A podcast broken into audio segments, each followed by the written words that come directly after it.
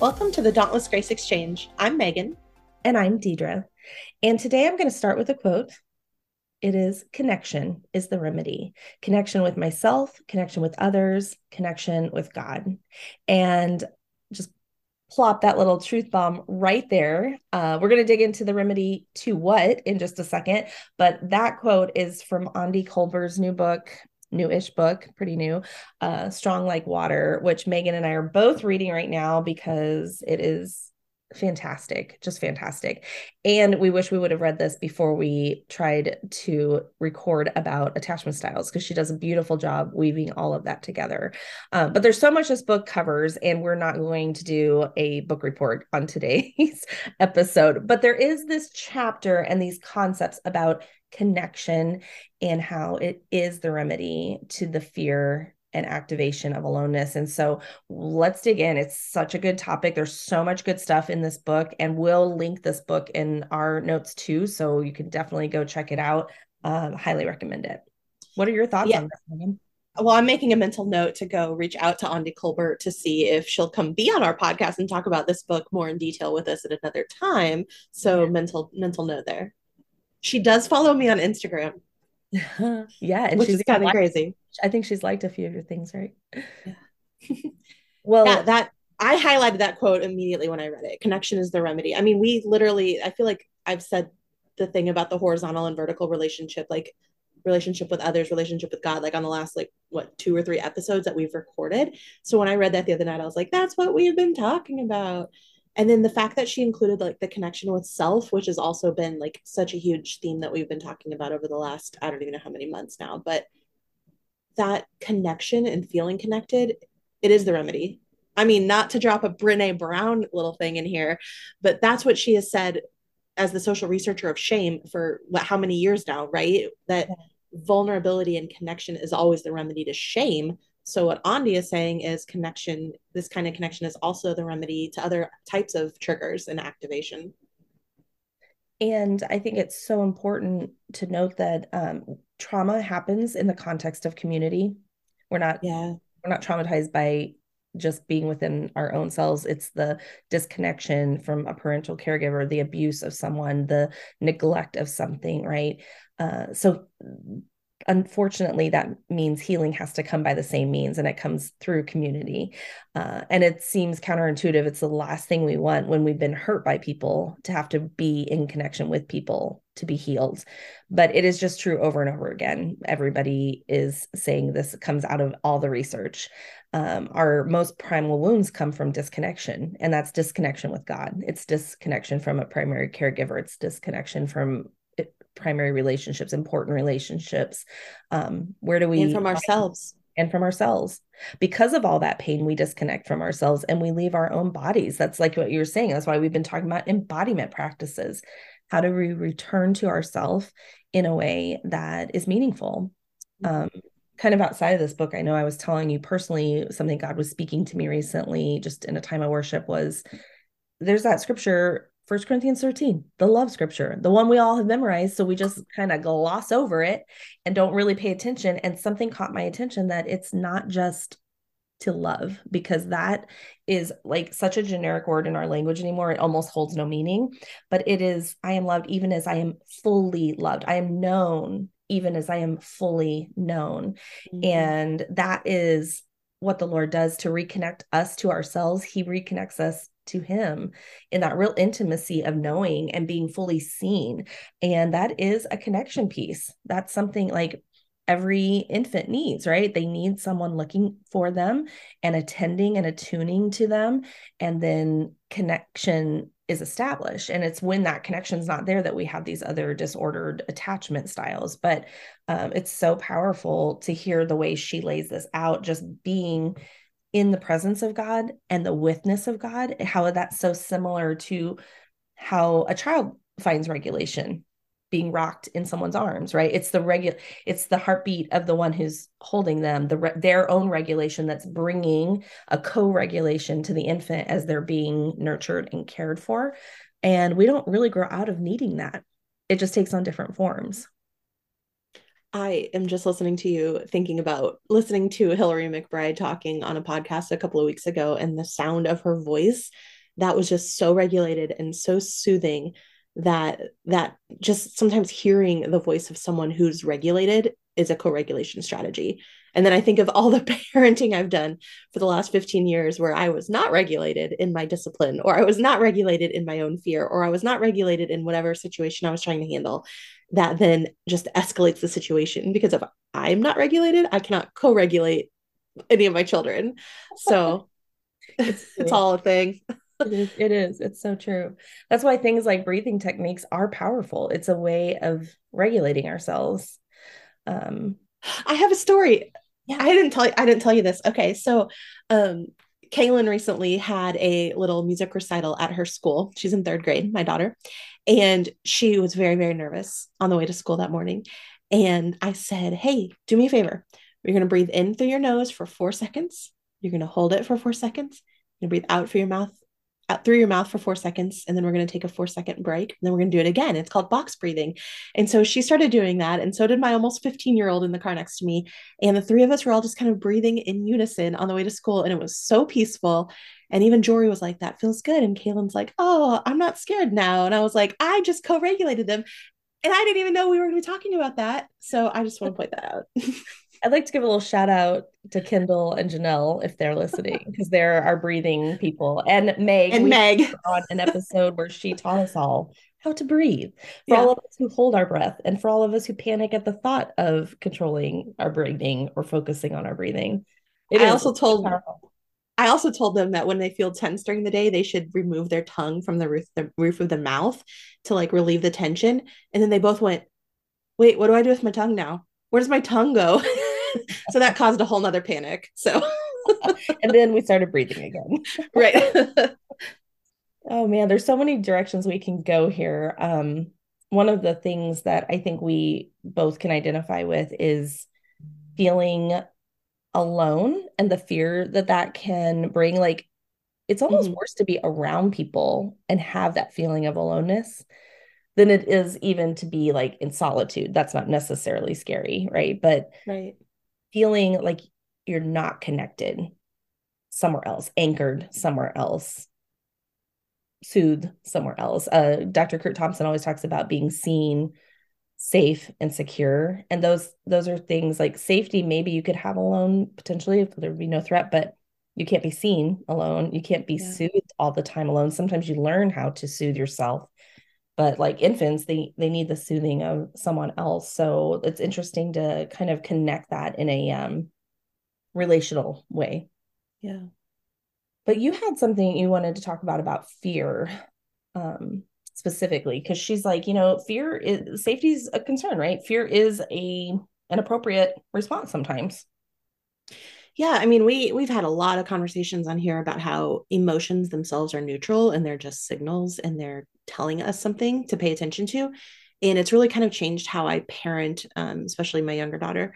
And um, that since i'm just going to keep talking about the two of them i will but when jory was little if she woke up in the middle of the night or couldn't fall asleep because she was afraid i would go quote bible verses to her right?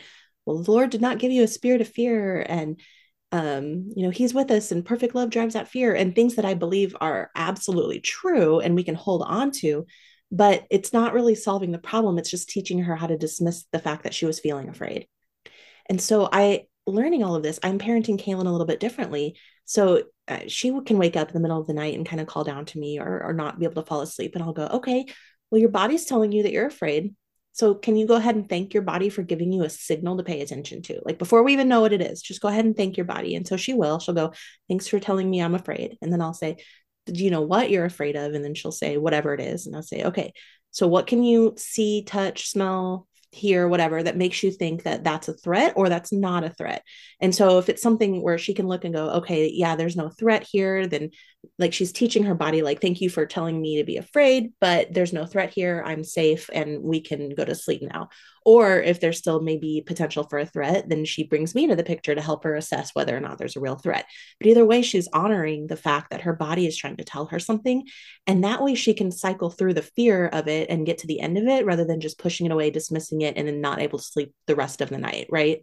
I mm-hmm. mean when my husband travels for work and I am sleeping alone in the bed, sometimes I can't sleep because I'm afraid of whatever it is. And just being like, Megan, you're a grown up, don't be afraid, doesn't actually help me sleep more peacefully at night. Right. I get that. I won't get into my stories about that, but I'm the same way. I actually just was listening to something where Michelle Obama was talking about that in her newest book. It's uh, she's talking about the fearful mind, and mm-hmm. she doesn't use IFS language, so I don't know that that's how she's approaching it, but it sounds really IFSE because she's like, I've just grown really accustomed to my fearful mind. I, I welcome it like an old friend now because what I found was when I pushed it away and tried to ignore it, it just got louder, and it often was the one she didn't even say the phrase driving the bus, but she was like driving my actions. So basically the same. Mm-hmm. Um, and when I could acknowledge it and be like, well, hello, old friend, thanks for keeping me safe. But again, like you said, let's assess this. Is this a fear of just an unknown new thing? Because that's a good fear to have. It's a healthy, like, okay but then i can assess is this actually dangerous or is it just like oh it's it's something new that i've never i've never come this way before and i have to kind of assess whether there's going to be danger or not and then i can choose to move into it instead of just avoiding it um, but it's so true like even when we don't use ifs language we still talk about ourselves that way yeah. and when we can understand that fear is present for a reason and it doesn't have to be so loud to get our attention and make all the decisions. Um, mm-hmm. Um, anyway, yeah, just that idea of not pretending it's not there, but inviting just, it as part of the conversation to drive what is the longing I really have here? What's the real need?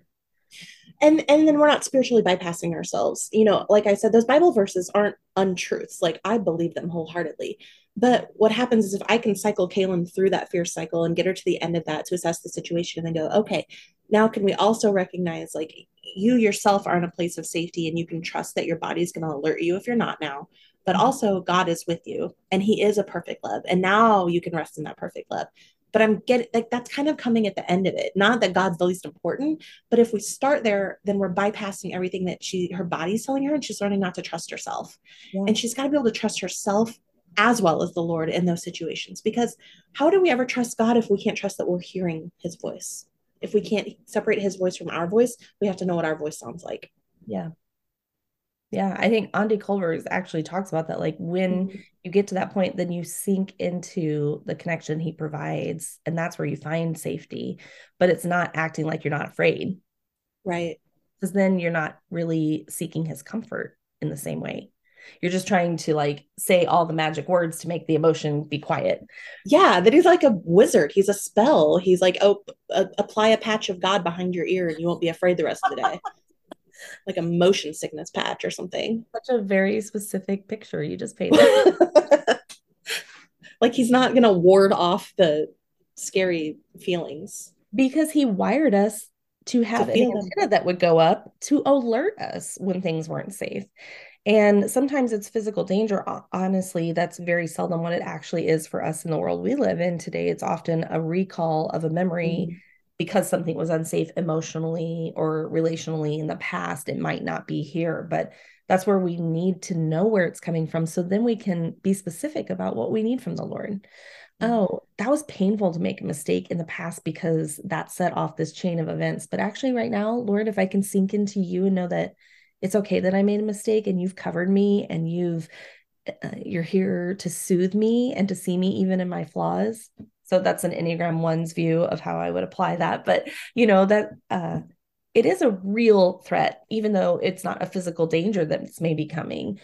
It's a real threat because in the past it wasn't safe to be in that situation for one reason or another. Maybe it brought disconnection relationally. So what is the answer to that? It's reconnection relationally. And I believe that the Lord can be there to be so beautiful in that. She actually says, I'm giving you one more quote safety is not the absence of threat, but the presence of connection. And I've heard that said before for like addiction. The um, sobriety is actually not the opposite of, you know, that's not what we're going for. Like, if we're striving for sobriety, what we really need is connection. That mm-hmm. becomes the thing that deals with the addiction. Um, did I say that right? I, I think so. I was just thinking about the story I told last week about um, flying by myself mm-hmm. and how I was able to find a different type of safety within my body on that one to trust myself.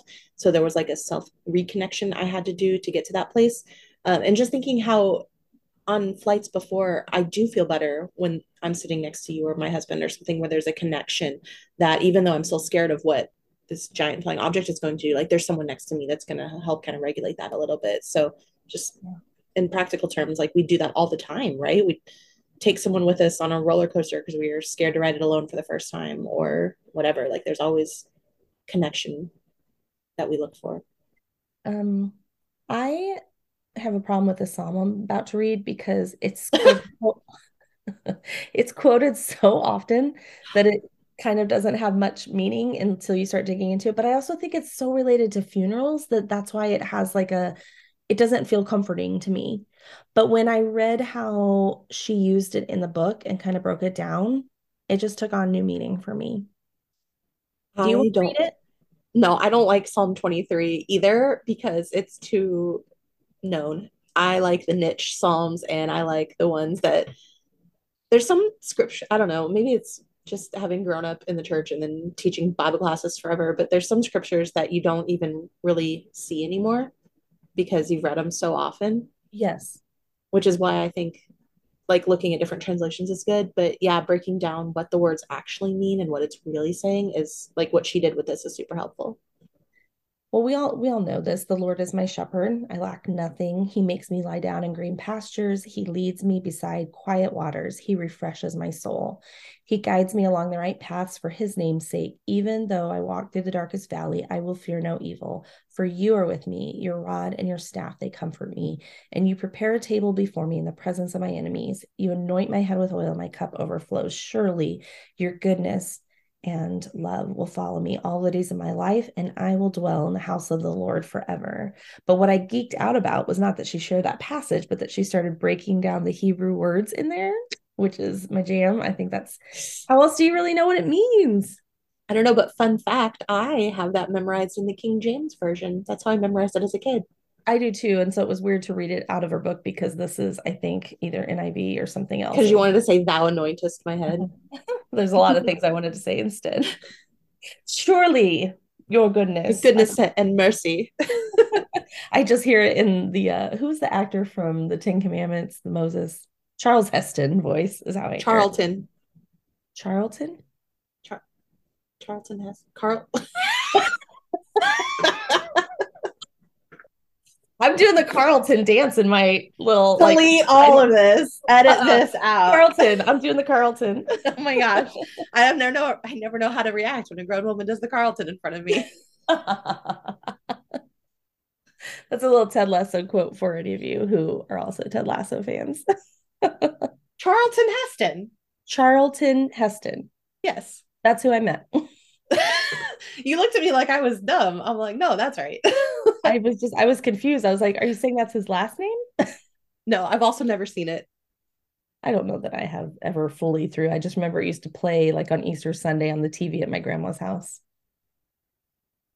I'm reading a fiction book right now about Egyptology, and they talk about this book a lot in it.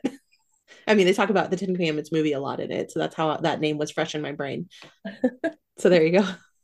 Just a little sidetrack from our Psalm 23 soothing vibes there that we had. Just thought okay. you needed that. So the Hebrew words get into um, being led or guided to a watering place or bringing to a place of rest or refresh. And even the Hebrew word for quiet means resting place or to rest. And the word that is translated my shepherd is a form of the word ra, which means to tend. So all like all of this language is like he's a God of connection, he's a God of co-regulation. His safety is in us and through us because his connection's available to us all the time. And I just I think that's so powerful. It makes me think differently about that. It's not like he's keeping us from the enemy, but he's like in the presence of your enemy. You are regulated because you know you're safe and you're in me. And because you're in me, you have the same power that I have living in you to deal with it, then, you know? So that makes me rethink that scripture, the perfect love cast out fear, because it's when I'm in the presence of perfect love, when I'm regulated by perfect love, when I'm in direct connection with perfect love, that same power and authority and groundedness and rootedness is in me then. I have two random thoughts about this. The first is that in this egyptology novel i'm reading um, the main character is a death doula where she actually kind of she guides people when while they're dying and gives them any kind of comfort they need not nursing like not health related but like any loose ends they want to tie up or just having a presence there like helping them co-regulate as they walk into death. And people she talks about how people deal with a lot of fear when they're facing death because it's such an unknown thing to us that we want to deny deny deny it's never going to happen. But at the moment of dying when there's a new withness that occurs when when people are dying she said all of a sudden you can tell on their face their whole countenance changes fear is gone and peace is all over their mm-hmm. features. In that and that's what i was thinking of when you just said that. Like it the danger of death didn't go away they're yeah. still dying but the peace is what filled and even in the act of the danger of that new that the unknown occurring the peace is what floods them because there's new withness they're experiencing yeah that withness with others, with ourselves, with God, it's really a powerful antidote. It's really powerful. Wow. I like that metaphor. That's cool. You should read the book. Is it a fiction? Yeah, it's just a Jodi Picoult novel. I don't know. It's really good, but it it's making me think a lot. It's not even a Christian book, but it's making me think a lot about um, death because it talks about the past, like mummies and how they prepared for death in Egypt, ancient Egypt, but mm-hmm. also how do we prepare for death now because as she's a death doula. And it just, there's a lot of that, the fear of the unknown. How do you prepare? How do you know, are you living the kind of life that's going to get you where you want to go or whatever? And I just think that when we know the presence of the Lord and when we are walking in integration, reintegration, wholeness, integrity of who we are and who we were made to be, yeah. just there's so much less fear that we need to take with us because the more and more withness we have, the less fear of the unknown later. Yeah. And really, we're just moving into a place where we're fully in the presence of the Lord. Um, that was kind of the second part to that, just mm-hmm. little nugget that God dropped in my heart during worship the other day. It was that as I'm fully known, it takes a dropping of the self protection and a dropping of the things that keep me from being transparently known um, which is a little scary. It's kind of it feels like a sort of invasive, reckless love that wants to like see everything, but also he knows that that oneness with him is the thing that ultimately will bring us the most healing and connection.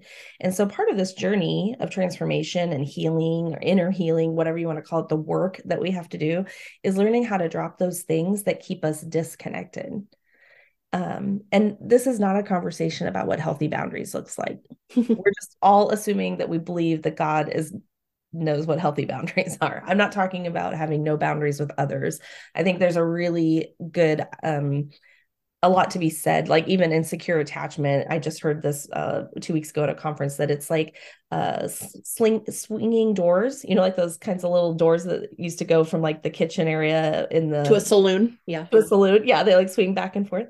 The secure attachment looks like that. You could there's like there's a certain boundary of you and me but there's some easy ways to access in and out of that but there's still like a defining where i stop and you begin and vice versa. So we're not having that conversation right now but but insecure attachment there is an ability to allow in and allow out. And what we don't have the ability to do in our disconnection is know what walls what doors are still locked. And i felt like there was just an invitation for me that morning from the lord like that part of your heart that's still under lock and key because of control, because of fear, because your fear disconnection. If you'd let me have access, I'd actually bring the connection you need there. And the fear would not have such a strong hold, you know. Mm. But the fear is really the part for me, at least. I don't know that this is true in every situation, but the fear for me is what if I unlock this? What if I let go of the control of this?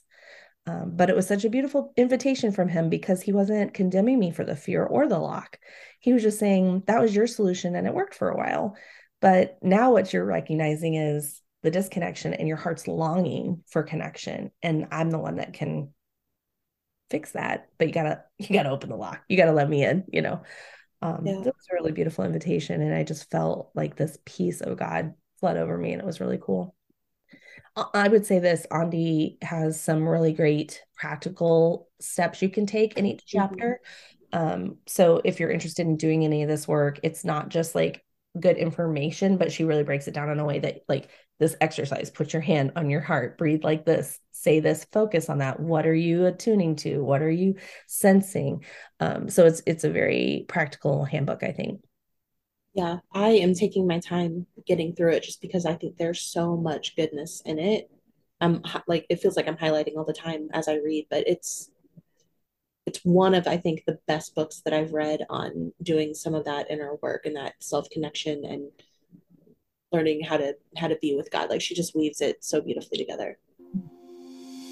And that wraps up another episode of the Dauntless Grace Exchange. Be sure to subscribe on your favorite podcast app and leave a review so other people can find us. You can follow us on social media to stay connected. We're on Instagram at Dauntless Grace Ministries, and our Facebook page is Dauntless Grace. For more about the Enneagram, visit our website at dauntlessgrace.org for coaching and training opportunities, and you can follow me at Enneagram Megan on Instagram.